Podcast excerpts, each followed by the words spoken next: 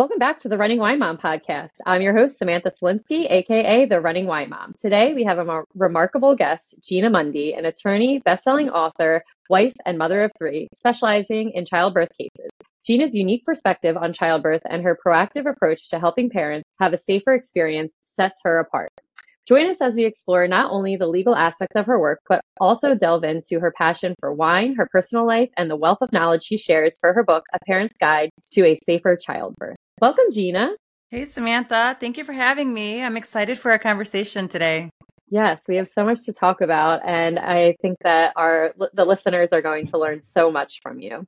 Um, before we get into the main part of the podcast, uh, to start each episode off, we have our wine, wine, and win of the week. Uh, this is where we share our favorite wine or drink of the week, and then we WHINE about anything that's going wrong and what our win is. So grab a glass, take a deep breath, and let's get started. What is your WINE wine of the week? Oh, definitely uh, Chloe from Italy. It's a Pinot Grigio. Oh my goodness. And they do have one as a Sauvignon Blanc from Marlborough, New Zealand and that is equally as amazing. So yeah, by far those are my my two go to wines lately. I'm like, I think I've had the Chloe Pinot Grigio before, and it's really good. Um, it's actually, I think it's too good because it's so smooth. It goes down yeah. too fast, and then all of a sudden you're like rocked. Be careful yeah. you have a bottle. Be careful. It goes fast. easy to drink one on your own. Mm-hmm. I get it. Mm-hmm. Um, as I was saying earlier, I'm doing dry January, so I have a hydration in a wine glass for uh, today's episode. So um, sadly, not drinking wine this month. Maybe once or twice I will, but I tried that. It lasted um, two days. it's okay. There's nothing wrong with it. So when I was looking up stuff uh, about you, you did mention wine in some of your bios, which I thought was so cool. Um, you shared some of your memorable experiences from different visits, and I saw something that stuck out to me was you liked Niagara on the Lake, and my husband and I have been there before, but I feel like nobody's ever talked about it. I don't know, like I've never heard about it outside of the fact when we went up there one time. Um, tell us about like any of your favorite wineries or about maybe your visit to Niagara on the Lake real quickly. Oh yeah, we were blown away. We had no idea. Kind of saying we were just going to go see the waterfall. That's and then me, yeah, right. Me being a huge wino, we get to go see the waterfall, and they're like, "Hey, you know, there's some wineries over there." And we went, and it was absolutely incredible. There's, I mean, two sisters, Trius, Marynissen, Wayne Gretzky has his winery yeah. out there. Yeah, that one was really cool. Yeah, um, there's the one from Italy. I'm drawing a blank, uh, Italian looking thing. It was it was amazing. It's like a castle. Um, but yeah, no, we stumbled on it and then fell in love. So I'm in Michigan, so technically that area is only four hours from my house. Wow, that's I know, right? so we can just shoot over there, drink wine for a weekend, you know, get out get out of the house away from the kids. Yeah. You know, reset and then, you know, smuggle all the wine back.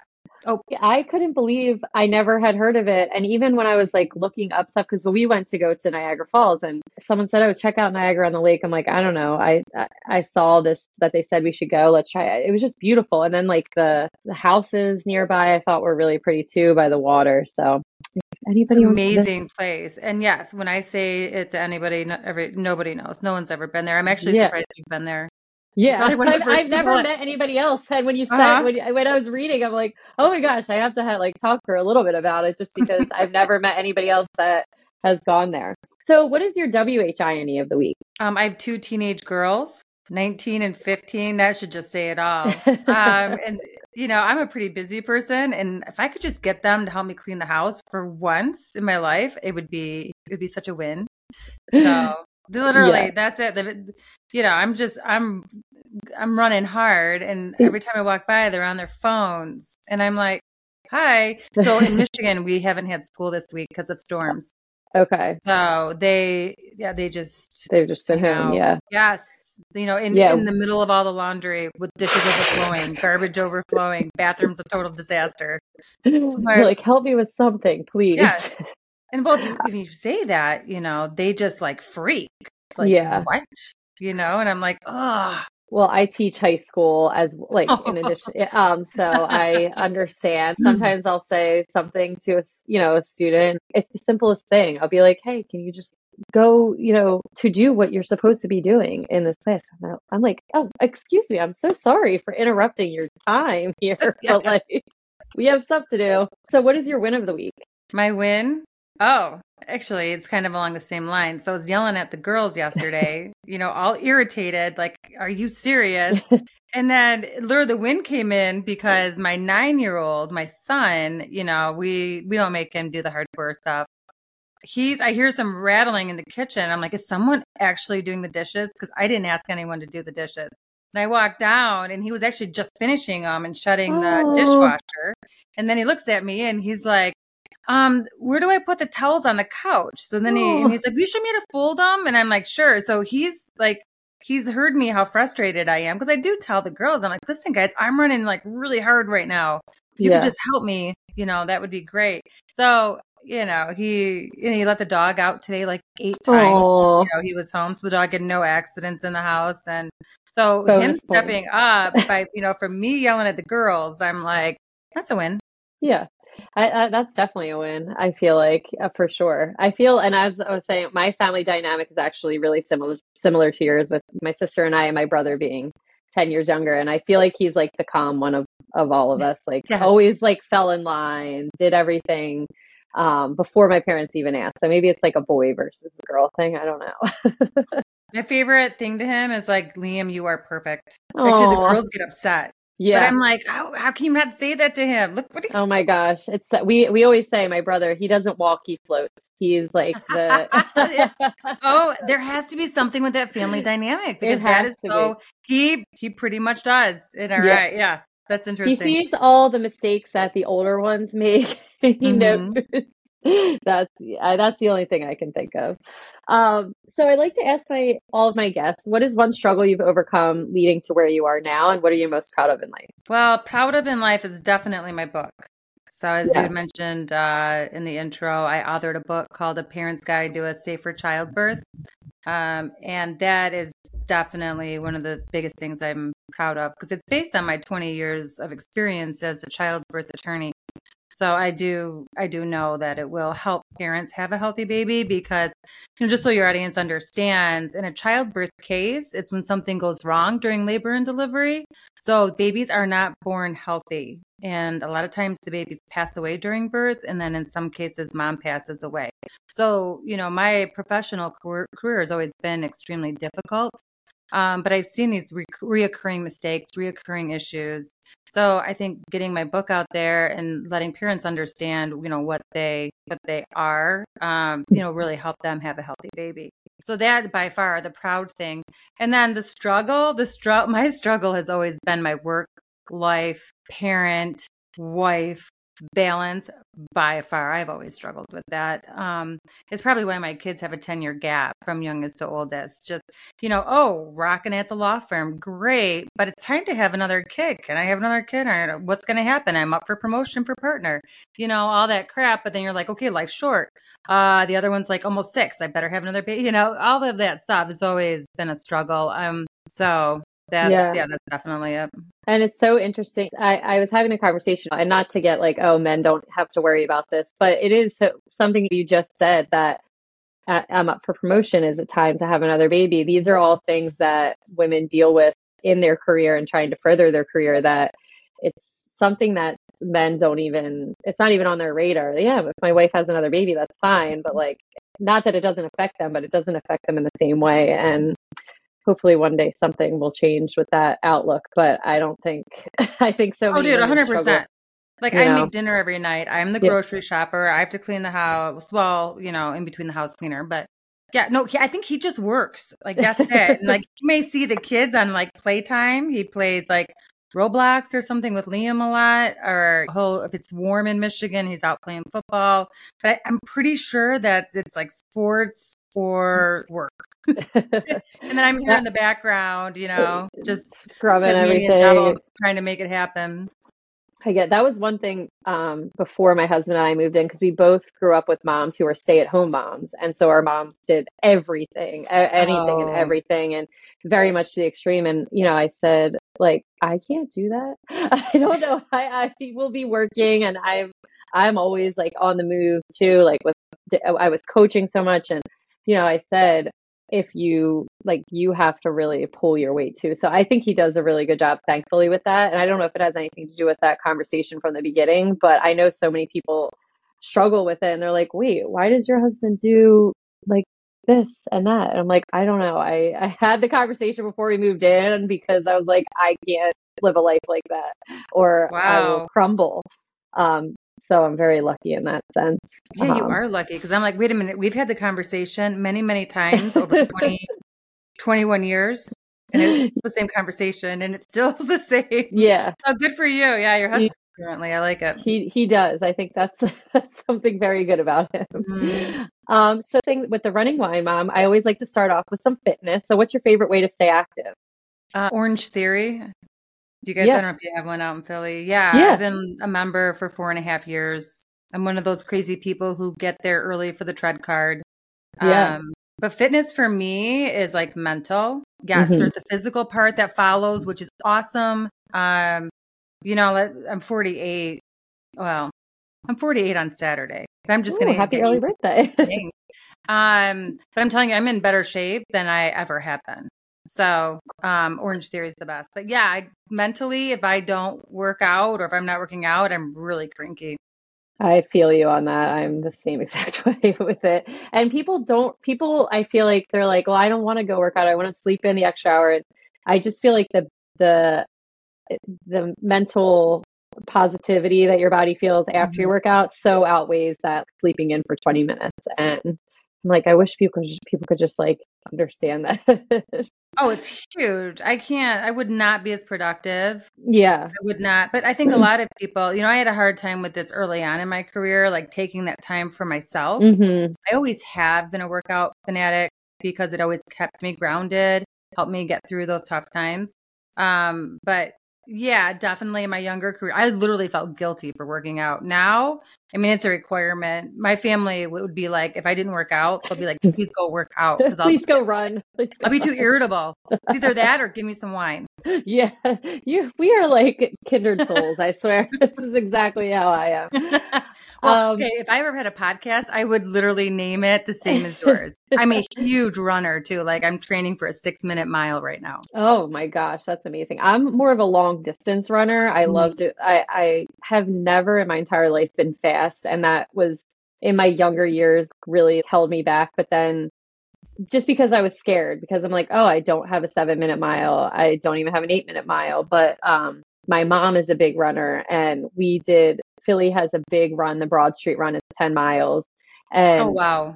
Her and I, after, right after I graduated college, I was like, should we try it? And we did. And we've done it many years and half marathons, marathons have come from that for me. So, um, wow. I'll never be a six minute mile. I am very yeah, proud I'm of the opposite. like I don't like going over three miles. Yeah. So, and then even with my kids, I I push them uh, in the jogger now, and again, we're very slow, but we do it. Mm-hmm. no, that's great. That's great. It's, it seems like people are one way or the other. I'm more yeah. of that fast bust, and that's probably due to lack of time when I was younger. Yeah. Just bust it out and go. um. So, besides your mental uh, mindset, is there any other thing that keeps you motivated to keep your fitness routine? Um, so as I age, uh, you know, aging's hard. You hit like 40, as I said, 48, and I'm like, okay, that is two years from 50. so, yeah. You know, yeah. I'm like, oh my goodness. So I will say that I feel a lot younger. The fact that I'm working out all the time. Um, yeah. You know, um, uh, and, and for the longevity of 10 15 20 years from now that's another thing i think people really lack. And my parents are in their 60s and they they are very much movers. They they move they're mm-hmm. hikers and and runners and they're seeing a lot of their friends. They're like they're senior citizens now. Every, we're all they're like we're all yes. senior citizens but like they're at there's like not an opportunity to move backwards once you get there. And they're very thankful that in their 20s, 30s, 40s, 50s, they stayed active because if not, they would be in the same boat, I guess. So. Oh, dude, 100%. I see some chicks at the gym at Orange Theory, and you know, you kind of become a community and mm-hmm. like, you know, friends, and they're a little bit older. Um, but usually when they're telling me their age, and they've always worked out too, by the way, but they'll say their age, and I, I'm always like floored. I'm like, yeah, stop it, so awesome. yeah, I think it's definitely almost like an anti-aging thing that no kind kind of nobody talks about. Yeah. Um, so let's talk a little bit about parenthood. Tell us about your family.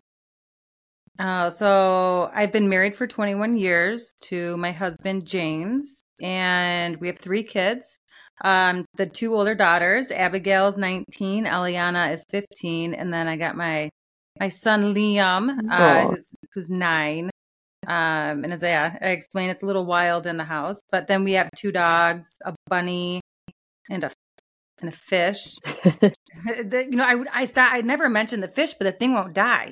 It's like this blue betta, and its water is always cloudy. We barely feed it. You know, we've had other betta fish that have died, and this thing, I mean, we we took it to uh Florida. We took the oh fish oh to Florida. Gosh. Yeah, I'm like, it's like part of the family. I'm like, this is so weird. Taking the fish to Florida over Christmas because we drove. Yeah, two bun, you know, two dogs, a bunny, and a fish. oh my um, gosh. But yeah, no, you know what? We just uh we definitely like to have uh fun. So here in Michigan we're on a lake, so our summers are kind of fun. That's awesome. boating and hanging out and stuff. So we um we were going to actually this summer do a cross country trip with the kids. Things unfortunately had to change, but one of our stops was going to be Michigan, and we looked up a bunch of the lakes because we're close to the shores. So we go to the beach all summer, but we were looking up the lake towns in Michigan, and we're like, oh my gosh, this is probably the same thing, you know, that we're experiencing, but just on a lake instead of yeah the shore. Um, I also read that you guys hosted a foreign exchange student at some point. We did. How yeah, was that? Angie. Uh, you know, random things seem to happen to us. So my daughter was um 15 at the time, Abby, who's mm-hmm. now 19. Uh and basically um she was at school and found that there was a, a foreign exchange. They had, they had just started school. It was September. Okay. Um a foreign exchange student was not getting along with their host family and needed oh. another host family or they were going to send her back to Thailand. So I'll never forget it. It was a beautiful day. You know, it was end of summer, fall's going to start. Every, you know, it was just one of those like happy, mm-hmm. you know, happy days, seasons changing. She walks up the driveway and she's like, "Hey mom, there's this foreign exchange student. Uh, you know, can she come live with us?" And I'm like, "Sure." and I'm like, "Why don't you go ask your dad?" And um, we'll see. We'll put it in, you know, his his court, ball in his court. And uh, so she, I'll never forget this because he was in the outside. We have a separate building, and she walks in and she's like, hey dad there's a foreign exchange student named angie and they're going to send her back to thailand if uh, she doesn't find a host family can she come live with us and my husband's like sure go talk to your mom it was literally that simple now hold on it got a little complex because right after that my phone's going crazy there's people i get like this um, federal investigator they had to do a whole big federal background check mm-hmm. um, they're sending the people over to search my house Oh my God. I'm god! like, you know, and, and of course it's me, right? So I have wine, full wine bottles is like my decoration on the wall. I'm like, shit, do I take the wine down? Like, what do I, you know, I didn't know what to do. I'm like, are they going to find me unfit? Because I, I decorate my house with wine, full bar downstairs, you know, and ever. I'm like, you know, we don't even have time. So all, you know, then it's kind of like, what, what did I, what, what did we just do?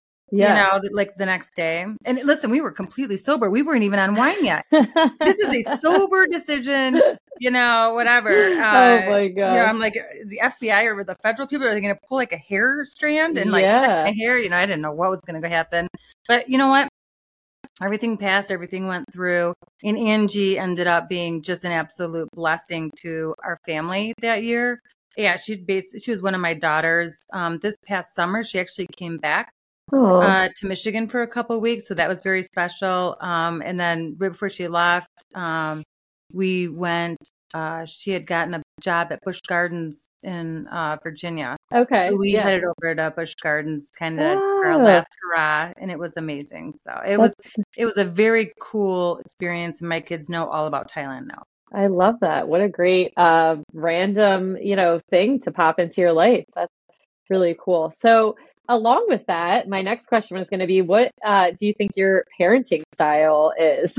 so I used to be pretty hardcore. I I was so if you have good cop, bad cop, I was the bad cop, and my husband was the good cop because I'm that's how I grew up. Very right. strict, very. I'm a very direct person, you know, and whatnot. Um, but then, you know, as the girls have gotten older in teenage years and whatnot, um, you know, I got sick of being the bad cop. So I definitely chilled out a lot. Um, me trying to make my husband the bad cop. He's still not the bad cop. Um, yeah, he's like he can be a little bit more so now than me. Um, but you know, I think now I would definitely say parenting style is just more chill, more laid back. But you know, the oldest is 19, 15, yeah. almost done. Liam is also like we've talked about, you know, he floats on water, you know, he floats, walks on water. Um, you know, so he's a really good kid, so there's no reason to freak out. And then with the teenagers, we're just like, uh, yeah, it's a lot for sure. Whatever, but you know, do what you want. Yeah, good luck, guys. Yeah, learn on your own, I guess. good luck. I have, I have guided you this far. So yes, exactly. You gotta just hope you did the right thing, and that's all you can do mm-hmm. when they're mm-hmm. teenagers. I feel like. yep. What do you think you were least prepared for in parenthood? Oh, by far the teenagers. I yeah. mean, they they uh when they go it's like 11 years old. I mean, it was, and they both, you know what? I feel mm-hmm. bad for Abby, the oldest, because she went through it first, and I did not understand that this is actually semi normal. Yeah. Uh, and then Ellie, literally, same thing, 11 years old. And then by 13, complete disaster. Um, just everything's changing, hormones. They cry all the time. Mm-hmm. You know, they're always yelling something. They're, you know, constantly upset. Like I was like, oh, oh, you know, and at first we're we're like, I'm like, stop it, you're ruining tonight, you're ruining the house. The energy in the house is going down. Yeah. Stop it. You know?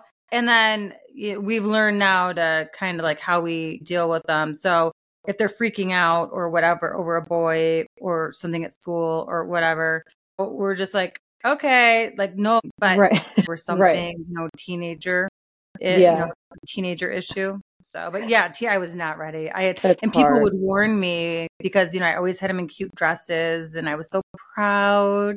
And they're like, "You just wait, Gina," and I'm like, "What? Why did yeah. you keep doing that?" Oh yeah. We already, my husband and I, my daughter will do something so cute, and then my husband will just exhale and he's like, one day she's going to hate me. And I'm not, I don't want it to happen. Mm-hmm. like, it'll be for like four or five years, maybe six, and then it'll be fine. Hopefully. Yeah. Abby is oh, Abby's 19. She's just getting out of it. Yeah, that's what I. My dad always. My dad still talks about us in our teenage. I hope that being a high school teacher, that I at least can uh, be a little bit more mentally strong for the meanness that the girls can mm-hmm. kind of have towards you. I, am used yes. to all these girls. You know, I teach like 350 girls basically through the day, and at least a few are mean every day. So I'm just getting resilient till when till Willow is yeah. in her teens, I guess. I think you're um, going to be a lot better prepared than me. Gosh, I don't know. I, I, think when it's your own child, it's just like so different than you mm-hmm. can't send them back to their parents or like, you know, any of that. you are point. the parents. Yeah. Um, and what's one piece of advice that you would give other parents? Oh, don't yell. You know what? I was a yeller in my earlier years and it doesn't get them anywhere. I'm pretty mm-hmm. sure it psychologically screws the kids up.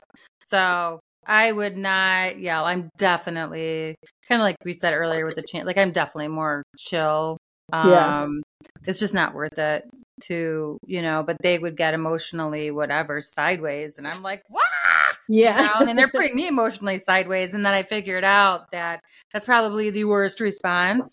Yeah. Um, so yeah, I would just I, you know, and then just, I don't know, just not yelling. I don't know. That seemed to be definitely, if I yelled, then everything in the house went wrong. Just and like if I don't yell, you know, I'm just more chill, stay calm, you know, everything, everything operates a lot better.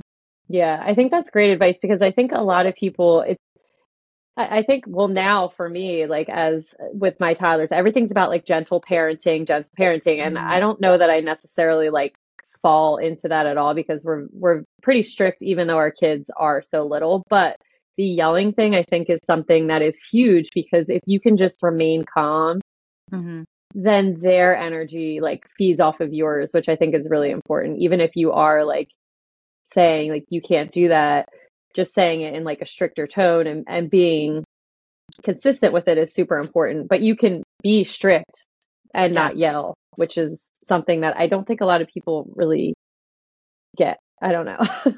no, 100%. I know exactly what you're talking about. Yeah. So, no, there's a good point. Um, so let's move on to maybe a little bit about you. So your journey involves transitioning from an attorney to a best-selling author. Can you share the driving force behind the shift and what keep, kept you going through any of the challenges that you worked through? Right. So as I talked about earlier, I'm a childbirth attorney. So, you know, those are the cases that when I say baby's not born healthy, just so your audience understands, I mean, they're permanently not healthy. They typically have like a injury to their brain from lack of oxygen. They may have a brachial plexus injury, so their arm will hang on like this bent position and you know never really grow right.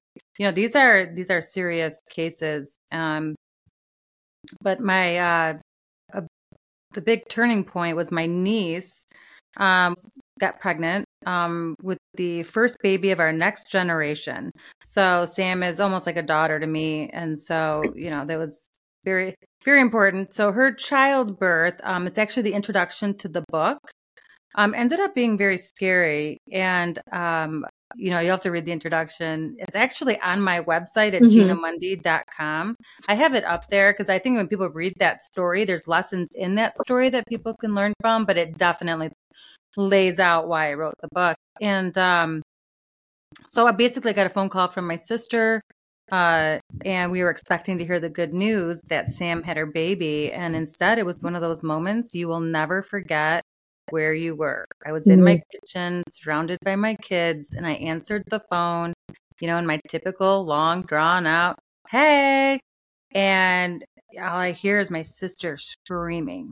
Mm-hmm. The mm. baby crashed. The baby crashed. And I ran out of the house because my kids could they could hear their aunt Kelly, uh, which is my sister, and um, I sat outside on the porch and she's just bawling. Um, we were 1,100 miles away from Sam. Uh. we were actually in Florida.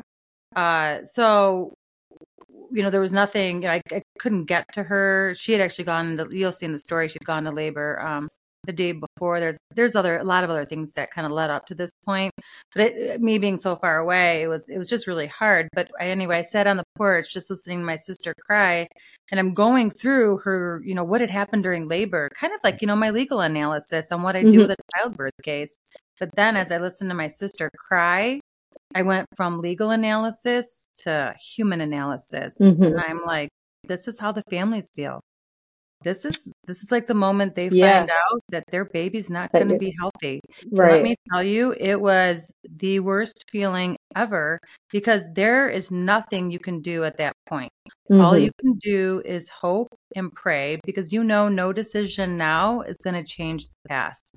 So we got news eventually after about 20 minutes that actually the baby was going to be okay.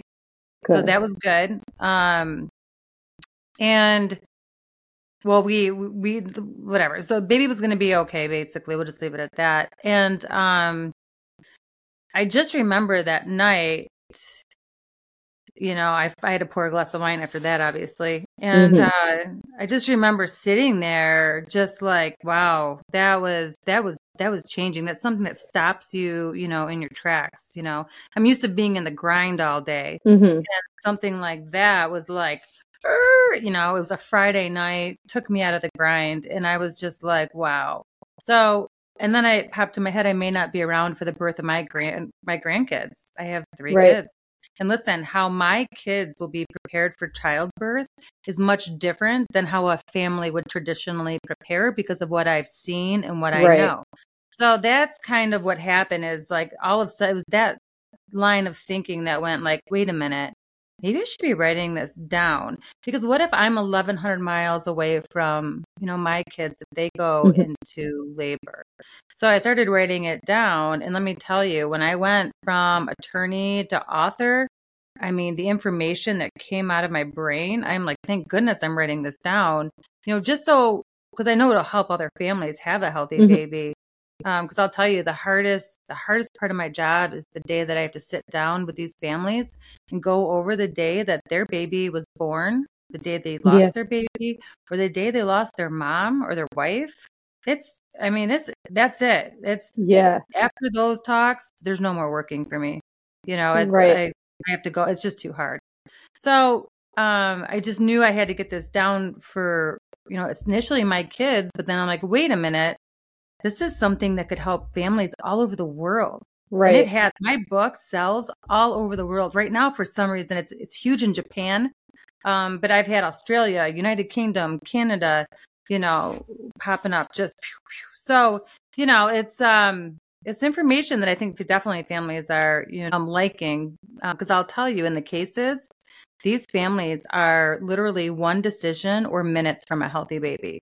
So uh, having a book yeah. like mine where it can help you make those good decisions so you know you you can have the healthy baby, I think is just huge. So that was my driving force. It was like that personal experience. And then the book took 14 months to write in thousands of hours. So I have to get up every day at 3 a.m. I go to wow. bed between 7 and 8. I typically have to take a 40 minute nap at some point in the afternoon. Um, but when I started writing the book, um, oh, this part's always hard. So I actually cried for the first three months of writing the book because, you know, dealing with these, you know, not these cases and talking with these families, I would basically emotionally like suppress it you know, mm-hmm. I probably should have done counseling throughout my professional career and I didn't.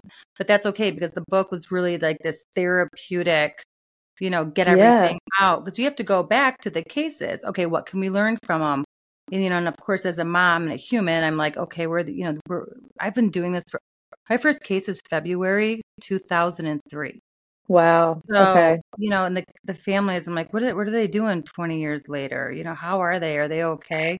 Uh, so basically, after three months of crying, I had this clarity, this clarity that I knew I I could make a difference, a big difference, and I used that as like my catalyst to, you know, keep me going when I had brain fog or when I was tired. You know, I'm a, I'm still a partner in a law firm, so you know if there's you know a big case, uh, it's litigation. Litigation is up and down. You know, you're really busy and then you're not. So mm-hmm. you know, it's just it was just trying to stay focused um, because ultimately i never want another family to have to go through what the families that i have met have been through um, you right. know during childbirth yeah and there's so much to kind of take away from that and one thing you know about you being emotionally attached from your cases is probably something that you obviously didn't think about maybe when you were writing the book um, but the other thing that i was thinking is before you wrote the book, did you think that there was going to be a pattern maybe of like doing these specific things will lead to a healthier um, birth experience? Or do you think that it was more just like every case you like did you see the connections before you wrote the book? Right. Yeah i know exactly yes. So i already knew that they were there were reoccurring issues and facts. So for instance this has happened many, many times in my career. Uh, we have to retain expert witnesses to look at a case, to look at the care mom received, and to tell us whether they think it was good care or bad care. But you know, you build relationships with these experts or whatnot. So the expert um, expert would, would call and they would just start talking about a case without telling me the name, and I would be like, okay, you have to stop. I don't know what case you're talking about. And, you know, they'd be like, what? How could you not know? And I'm like, because they're like the same issues in the cases. So I don't, I don't know which one you're talking about. They'd have to tell me which one they're talking about. And then, you know, we proceed. But yes, there's common issues, reoccurring mistakes in these cases that people that, that I know as a childbirth attorney, but you know there's not that many of us. I mean most people do not know that my profession exists. Yeah. so, um yeah but i've obviously you know i've i've seen those patterns and whatnot and you know it's it's in my book chapter 11 and again i it's interesting that you say most people don't know that like it makes sense that your line of work would exist but i don't think a lot of like before i had my kids i never even thought hey maybe i should look to see what a, an attorney in your area would say for what are the mm-hmm. best things. And I think writing a book is really just such um, a wonderful piece of knowledge that any, like you said, anybody can read and prepare for. I wish that I had read it before, even though thankfully both of my births were very healthy, but I'm very like data driven and that is the way like the facts of stuff, not just like, oh, do this and maybe this will happen. I want to know the best way to prepare. And I think that's what a lot of moms feel before they have babies. And this will be a great resource for them. um, could you hi- could you highlight maybe one key lesson from ch- childbirth cases that maybe you think is either the most prevalent or something that you think that you can share with the audience of maybe one that you think is most important for them to kind of prepare for? So the number one fact and reoccurring issue in a baby case is pitocin. Okay. Pitocin is a drug that is used to induce mom's labor. So pitocin basically makes the uterus contract and the body follows, and then mom will head into labor. Um, but that's, you know, it's a synthetic drug. Your body naturally produces oxytocin. Um, so that drug is supposed to kind of mimic what oxytocin would do. You know, oxytocin is, you know, responsible for really jump starting your labor naturally. So I've seen the Pitocin inductions gone wrong for we're almost at 21 years now as of this podcast. And then the amount of research I've done on the drug, just talking to experts, talking to, you know, delivery teams across the United States. Um, as part of my job, I've been in probably almost every single health, you know, health system, meeting with delivery teams, hashing out labor and delivery, talking about Pitocin. So, and then I've looked at, you know, all the Pitocin protocols and whatnot. So basically, yes, I'm like, hi, Pitocin is the number one most common fact in a baby case. But here's chapter 14 on how you can have a safe Pitocin induction. Okay. So, you know, while I may identify a problem, um, you know, I definitely solve it and tell you how to have that safe childbirth. Because it's not so much, you know, what's going to go wrong, it's how to make sure everything goes right. That's a great perspective too. And I love that you do the both because there might be so many people, you know, listening and thinking, oh my gosh, the Pitocin, I can't have it. But to have the safer option if you have to have it or you choose to have it is really important for any woman to be able to have that if they're going in. Yeah. And, you know, I'll tell you, so, you know, like in my niece's story, Sam, she went into the hospital and there had been concerns about the baby when once she arrived. And she was actually only 38 weeks, but they were like, listen, you're not going home. You can either have a Pitocin induction or a C section, um, but we got to get the baby out. So no matter what, you should prepare for a safe Pitocin induction because Sam did not want anything. Sam did not want anything to do with a Pitocin induction or a C section. Yeah. But that day, you know, in those minutes, it was like, uh, no. Which do I choose? Yeah. Right. And obviously they had been contacting me and and I'm like, uh, no, you're, yeah. we're, get, we're delivering the baby. You sound like you have a great delivery team. Let's do this. Um, but so you do want to be ready, even if you're not planning on it, because that is definitely an option that doctors like. I mean, I sit down with these delivery teams and I'm like, I don't like Pitocin. And they're like, Gina, Pitocin's fine. You know, um, they are all on board with Pitocin, but how Pitocin is administered is different in the hospitals, different hospital systems, different mm. nurses, different doctors. They all administer it differently.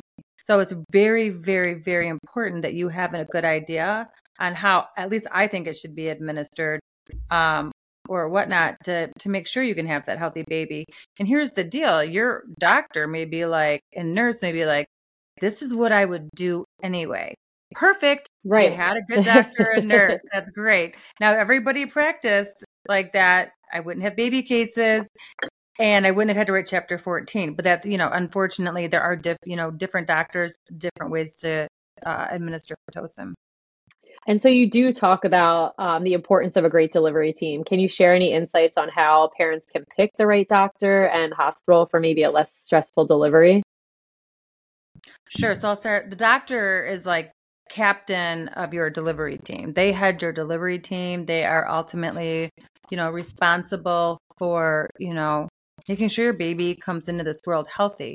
So, picking the good doctor is is so important. So basically, I have been analyzing OBGYNs now for a long time, obviously. Let's again, 21 years.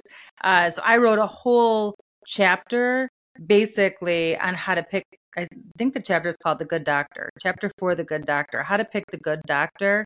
And I go over, you know, what I've learned from analyzing OBGYNs because ultimately, you know, these are cases that, you know, end up sometimes in front of a jury.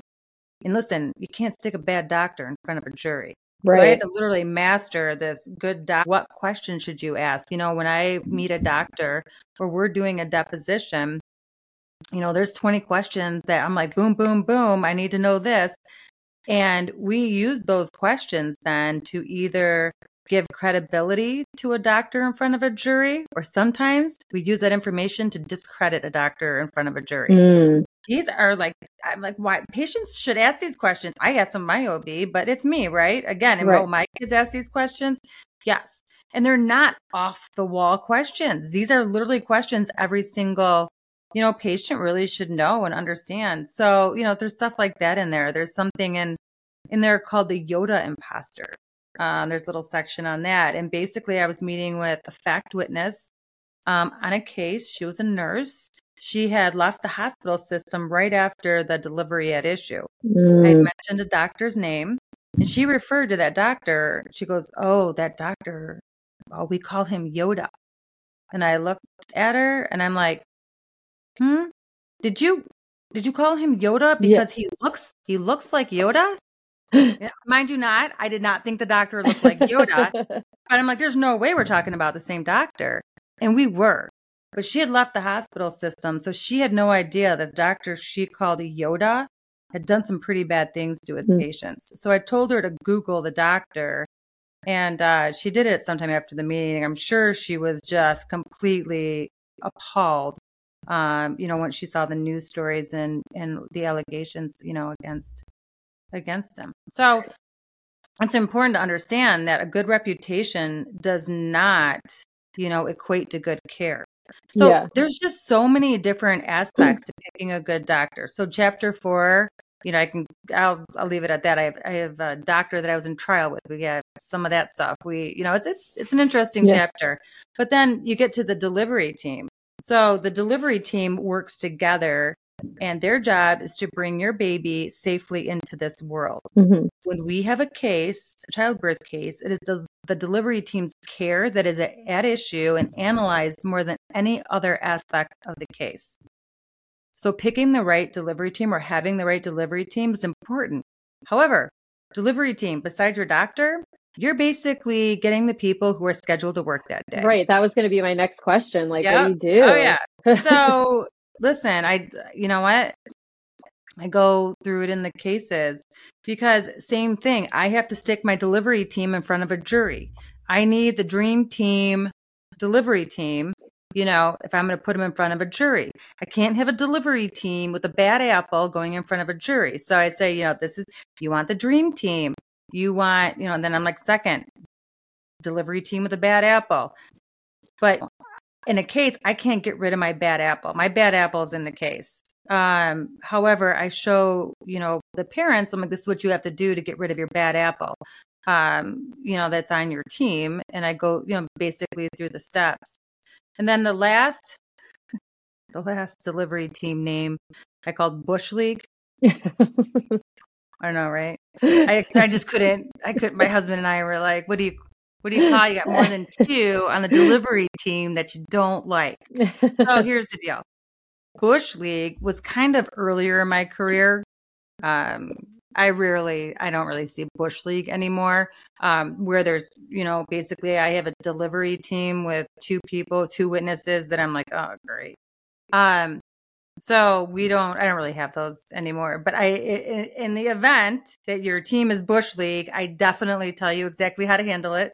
Right. Um, you know, and the chapter four or chapter three is just dedicated to the delivery team. And then just what's important about them, the different players on your team. You should know what they do. You should understand that your doctor is not at the hospital bedside You know, a lot of people are like, "Where's my doctor?" And I'm like, "No, yeah, no, your your bedside person is the nurse, the resident, a midwife, you know, whoever you have, and they communicate with your doctor. So, yeah. you know, and your doctor then makes the recommendations and he's not even there. You know, unless obviously there's certain circumstances where maybe a doctor's working a 12 hour shift or something, but usually right. no, they're, do not just hang out with you while you're in labor. So, Which is kind of what everybody I feel like thinks before you get pregnant. And then you're like, wait, this isn't how it works. It's just like kind of the luck of the draw. Yeah. Yeah. So it's um d- those two chapters are probably my favorite chapters because they're definitely not what you're going to find in an ordinary pregnancy book. Yeah. Um, another thing that you talk about is a is a birth plan. Um, so again, when I was pregnant and with both kids, all these like you know mommy Facebook groups are like, oh, this is my birth plan. It's I want this music playing and I want this and like the, and it's like all of these kind of like not to be like superficial things, but things that I'm like, I don't, this doesn't have anything to do with like actually having the baby. Uh, but what advice do you have for parents in like cra- in crafting a plan that ensures both their safety and their babies? Oh yeah, so my spin on a delivery, or I call it a labor and delivery plan, LAD mm-hmm. plan. Same thing, same thing as a birth plan, a little bit different. It's not so much the plan itself Mm-hmm. It's the act of preparing the plan um, right. that's going to get you ready for childbirth. So, taking the time to prepare a good plan, researching childbirth, re- reading things like my book, read other books, and then kind of think, okay, what if I'm in this position? What am I going to do? Um, because, you know, when you're in labor, it's you enter like a different state of mind. Being in mm-hmm. labor is about the only time where being in pain is completely acceptable. Right. So, and if you can't deal with the pain, um, which most women get epidurals, then, you know, you're medicated or you're just in a bunch of pain. And not only that, you have to physically and mentally focus on delivering the baby that's in your belly. Mm-hmm. So it's important to get ready. I mean, it's definitely one of the biggest lessons from the childbirth cases is getting ready um, for you know the birth of your baby. Um, yeah. I talk about I give the analogy in the book where you know I have to do these intense cross examinations of OBGYN doctors, the doctors that deliver babies. And I mean, they'll be hours and hours long. So I get ready, I get my plan.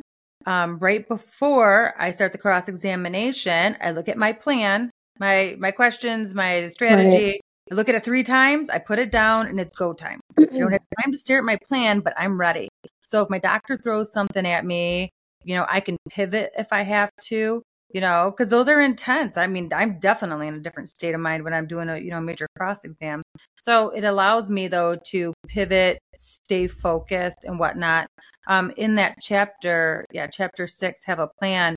You know, I talk about um, I have people that text me or call me from labor and delivery. Um, and I, this mom, I don't even know who she was. She had been referred to me, like, call the childbirth attorney, you know, but her doctor had told her things that really she wasn't ready to hear. Mm-hmm. And that element of surprise, I mean, she was like a deer in the headlights. Yeah. And because of that, she had a really hard time focusing on what the doctor was saying and making a decision. She just starts calling people. And for some odd reason, somebody, you know, someone refers her to me to make, you know, help her, you know, and I, and we talked, we did talk through everything. And after that, she was able to make decisions. Um, but, you know, if you, she had a plan and she was ready, you know, I think that element of surprise mm-hmm. wouldn't have caught her off guard and right. she wouldn't have been trying to find a baby lawyer to talk to. Yeah, and I mean that's the last thing that you want to do in your birthing experience is looking a baby of a baby lawyer. Like that's not. I don't think nothing had gone wrong either. Way. Nothing, the baby was yeah. still. Everybody was still fine. Right. It's just like yeah. Uh, note on uh, if ever having more children, write baby lawyer's phone number on bottom of the plan. um, so in this book, you know, before especially first time parents not really knowing what they're getting into and having so many fears, how do you think that you ensured that this book doesn't scare parents or you know or mothers from before birth and it gives them an empowerment to have the knowledge? Oh that is i love that question because i do i do think there is an element of people being moms being nervous. So obviously i've had three babies um you know since i started in this field, I mean, I say words that I probably shouldn't be able to say, you know, probably going back to that emotional suppression stuff. But I learned early on talking to pregnant moms that you I cannot talk like I would probably somebody like you if you weren't pregnant. Um, mm-hmm. Um, so I already learned that early on that I definitely because they they shut right down. Right. I start talking and then they're like, you know, boom. Um, so I learned early on that there's definitely a way um, to talk to them because, as I said, I, I do get the phone calls and whatnot during pregnancy and childbirth. Um, but then just to make sure, so I spent a lot of time figuring out how I could write the book where it wasn't mm-hmm. scary. Mm-hmm. So again, that's where it comes into play. It's not about what can go wrong, but making sure you know you do what you need to do to make make sure it goes right. Okay. Um, so I had six. So right before it was published, so it was final form. Uh, I had six pregnant beta readers go through my book. And my number one question is Does this scare you at all? Is this helpful? What do you think? And on, all six of them are like, No, Gina, this is completely fine. This is not scary at all. So I really focused on, too, if I said an issue, you know, like Pitocin's the number one fact mm-hmm. in a legal baby case ah, you know, yeah, oh, no, oh my gosh, can't have it. no, I yeah, and and I did this too because this book also was written for my kids. Um, I that's where solve the, the time spent, the thousands of hours was solving the problem. This is how you make sure it doesn't happen during, you know, the birth of your baby. Right. So no, I was very, very, very cautious, careful. Had the beta readers confirm that it's not scary, and then the reviews on Amazon have just been amazing. You know, it's it's like I'm at 300 and something. Wow. Um, the book was just published six months ago, but um, just the family is just being so grateful that they have this information and thanking me. And the out the outreach from other people um, also confirm, you know, they're just so appreciative of the information and that, you know, yeah, it, uh, it's not scary. Plus, I will say all my all my beta readers now have had their baby. Oh, everybody, everybody did good. So there you go. That's yeah. that's even better. That's amazing. I know. After we got the last the the last beta reader had her baby, I started adding that in. I'm like, just so you know, they're all healthy babies. They all listened and they all have healthy babies, which is great. yeah. Is there any other questions about the book specifically that I maybe didn't ask? You know, there is there's one. Yeah. So chap so this is how the book is kind of structured. Chapter 1 are the lessons from the baby cases. Okay. So whether it's the family, it's the the delivery team, the medical experts, these are what you can learn and as you know, these are lessons. And as a lesson, you know, you're trying then to, you know, learn from it so you can prevent it from happening in the future. So that chapter is so important that I actually have it on my website for free. So okay. you can look at it, you can download it, because I know that if families at least know this stuff, there you're going to be just so much better off. Mm-hmm. It's going to guide you, you know, on what you need to know and learn from these cases. Um, so that chapter again for free at ginamundy.com, G I N A M U N D Y. I'll link all that. I'm sure it'll be yeah in the show show show notes. Show notes. Yep. But then what I did, so if a family wants to go deeper into then my thoughts or how I, you know, other um, information about that lesson is that then each subsequent chapter is a lesson. Hmm. Okay. So, chapter one families need to prepare for childbirth because I can tell you the families in the cases, they are not ready for childbirth. They learn so much more in the aftermath of something going wrong. So, you know, I go through that. So then chapter two is kind of the foundation, your labor and delivery basics. These, this is what I find important about childbirth. So these are probably not, these are not things you're going to learn in a normal pregnancy book. Mm-hmm. These are the things that when I'm evaluating a case or I'm doing a case analysis, if I'm cross examining an OBGYN, these are the things I know. Um, so, you know, it's important. And then just going down the list. So, mm-hmm. you know, so, you know, no matter what, lesson one is, or chapter one is absolutely important. And then, you know, anybody who wants to take it a step further, you know, to go through the chapters and learn more, they're, you know, yeah, Amazon. Yeah, and no. website will take you to Amazon. um, so, in addition to your book on your website, you do have some blog topics, and they have a variety of different um, things that people can also gain great insight from. Is there any particular blog post that you really feel is important and impactful? When you're trying to make a good decision, and this is probably more pregnancy because this is where you're hashing stuff out with your doctor, it is so important to understand that different doctors have different opinions and different management styles. I literally will send a case to two experts, two OBGYN experts. Again, they're responsible for looking at the care. Was this good care? Was it bad care?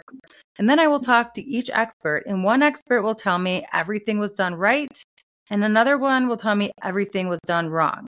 So in this field of, you know, childbirth, there are so many in pregnancy, there are so many different schools of thought. So you'll have two schools of thought on one issue. Mm-hmm. Even, you know, uh, we'll just do VBAC. Some doctors like yeah. VBAC, some don't. Um, so you know, if that uh, when I say VBAC, I'm talking about a vaginal birth after C-section. So first baby C-section, do you have another C-section or do you have vaginal birth? Um, maybe something like that. So there's different doctors, different opinions. They're going to tell you different things. So it's important if you're talking to a doctor and you're trying to make a decision, don't just get their opinion. Mm-hmm. Ask them, are there two schools of thought? Are there other people in the medical community that would have a different opinion? If so, what are they? So a really good doctor is going to say, okay, some people believe this, some people believe this based upon my experience with my patients and the way I practice and my education, this is what I think. Mm-hmm. But you should be given, if there's more than one option, you know, you should be, they should tell you both. And also keeping in mind that doctors disagree all the time. Mm-hmm. They just, they disagree on everything. So trust this is this is what I do. Because yeah. we try to, you know, when you're gonna get ready for trial, you're like, okay, how did all the doctors disagree with each other? Right. Then, you know, it helps discredit them, you know, in front of a jury. Yeah. So that's a huge part of my job is nitpicking their different opinions. But that leads me to my last point, and that is if your doctor has an opinion about something, but you believe something else, whether you've read it, that's how you think, you know, don't, your doctor does not speak gospel.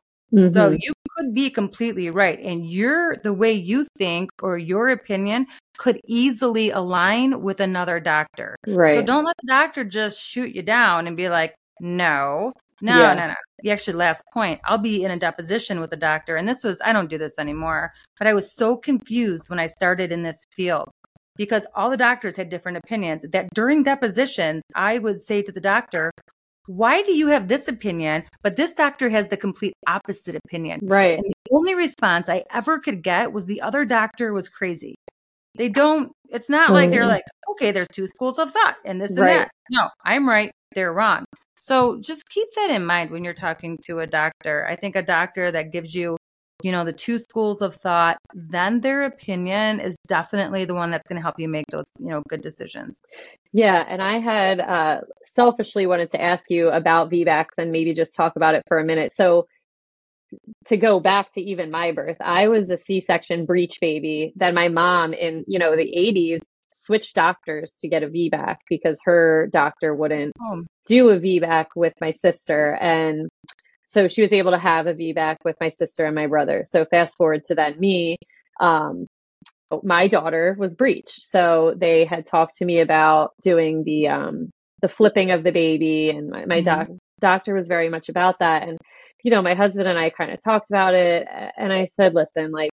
I, I'll just do the C-section because I didn't want to try to flip the baby, and thankfully I didn't because I had a marginally inserted cord, and if I oh. could have flipped it. And this is oh. something my doctors actually didn't tell me until after I had the baby. My one doctor was like, "Oh, nobody told you you had a marginal marginal insert insert into the placenta." Which anyone who doesn't know that is literally like on the side. And if the baby did flip, it could have ruptured and the placenta. You know, it could have been a big issue. So thankfully, we kind of went with it. But then once I had my second, it was such a debate if I should have a VBAC or go mm. back in for a C section, especially since they were 18 months apart. And I did choose a C section just because I was I was scared, I guess, with any information of like all the negatives around having a VBAC or what could happen if they're so close together. And I guess I'd just like to hear your opinion on it. So here's the deal your uterus is inside you. Um, and just to back up a little bit, when you're, you know, you're having that C-section, you know, your baby's inside your uterus. So to get the baby out of the uterus, they do the C-section, they open the uterus up, and then they pull the baby up, and then they suture the uterus. Mm-hmm. Okay, the scare with the VBAC is that in the second baby, and I'm sure you know this, but for your Mhm. audience, um, is that during childbirth, that incision from the prior C section will tear open. If that happens, it's very, very bad for mom and baby, like life changing Right. bad. Like what I see in my case is bad. Okay, so it's a, that's the risk. Yeah. Here's the deal your uterus is inside you, and nobody can see how that uterine or C section incision uh, healed. Right. So, and it also takes time to heal. So that's why, so 18 months, yes, Yeah. I would be on the side of a C section because you do want that time for that C section um, incision to heal. But then I, I do a whole, there's a whole story in my book. Um, it's the baby advocate chapter. Mhm. Um, and it starts with a very powerful story of a VBAC.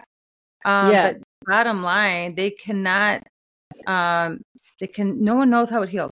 Yeah. So and that's what that- really don't let your doctors tell you Yeah. this is a great option because it's low risk because for you it might not be. But you know, how old are you too? As Right. we age, we're not going to, you know, Yeah, I was a as well. geriatric pregnancy for I was I think I I was just 35, so I was technically geriatric in my pregnancy with my son. So like oh, okay, so you were old. Yeah, so Yeah. you were a little bit older and 18 months. Yeah. That's yeah, I mean, listen, as a childbirth attorney, I'm a low risk, very Yeah. low risk person because of what I've seen. I would definitely say that was a good um choice. Yeah, and that's kind of just that's how I felt. I'm like, listen, if if this is the least, you know, I don't I don't need to have a vaginal birth that doesn't it's not something that I've like necessarily needed to have. Like I just want a healthy baby and that's kind of where my mindset was.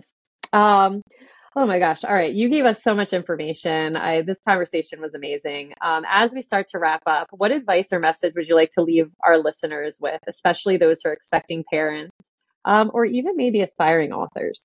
Oh, sure. Listen, childbirth and having a baby is such a powerful, life changing moment. And I know everybody wants to go, I'm pregnant, so I'm going to go buy the cute clothes. I'm going to get my nursery ready. What stroller am I going to buy? But I'm telling you, as a childbirth attorney and what I have seen over the years, getting ready for that big day, getting ready to make sure you can enjoy that powerful moment is so important. Um, because again, I mean, you never stop being a parent Mm-hmm. ever. I mean, from the day you hold your first, your precious baby. So just getting ready for it, understanding even things that are in my book, understanding other things that are not in my book, just getting ready for the big day and being able to make those great decisions so you can enjoy that moment.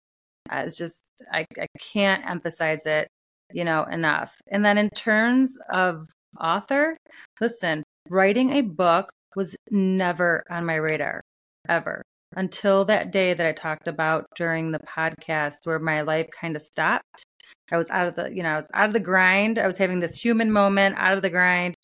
And, you know, it just all of a sudden, I just, it was like this aha moment where I knew I had information that can help people and help families, you know, have a healthy baby. So, you know, if you're, if you ever just kind of like, wait a minute, what do I know?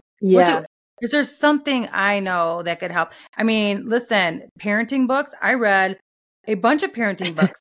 Do you have Right. advice to people like me? Write it down if you're, you know, a really good parent. If there's a job that you've had for a while, or if there's something you've learned, or if it's how you're teaching kids or raising kids or self help. I mean, anything, but just trying to figure out if there was something you can write down or whatnot. Um, to kind of put out there, almost to, you know, help people and make the world a better place. The, you know, it, it's, the I'm telling you, the response I've gotten from my book is is almost overwhelming. Um, I mean, again, you go on Amazon and just look at my Amazon reviews. I mean, these people, I mean, they I'm refer so to my grateful. book like it's the Bible.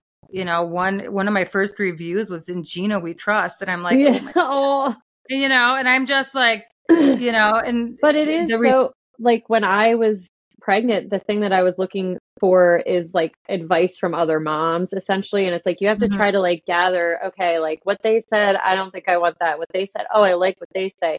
But to have some hard facts in front of you and just be like, this is what I I need to prepare. Thank you for answering all the Aww. questions that, you know, everybody needs.